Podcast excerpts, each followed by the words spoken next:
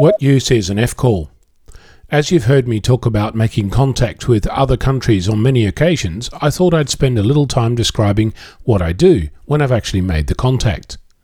At the moment, I'm logging my contacts on CQR Log. It's a Linux based program that manages each contact, tracks to show that I've uploaded it to Logbook of the World, EQSL, and Club Log. I chose those three services based on their functionality and their availability. I won't go into each of them, but combined they allow me to confirm the contacts I've made. Once I've done that, I also log into the WIA members section of the award system, where I upload my contacts.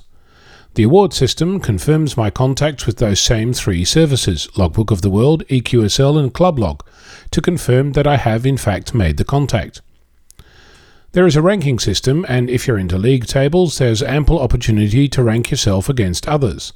There's even a special section for Foundation licensees, so you can compare your contact's prowess against that of others. For me, it's a place to log what I've done and to keep track of where I'm at. While it's a thrill to be ranked against others, for me it's about my personal achievement. I get the thrill when I make the contact, and another one when I see it confirmed. A special mention should go to Mark, VKA3 Oscar Hotel Mike, who spent many emails making sure that the upload actually worked as expected.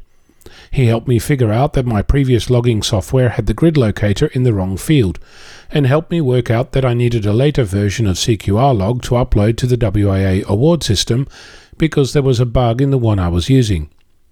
So, however you keep track of your own progress towards World DX coverage, be it on a piece of paper, in a binder, in a notebook, or online, I recommend you check out the WIA award system. So, where was I?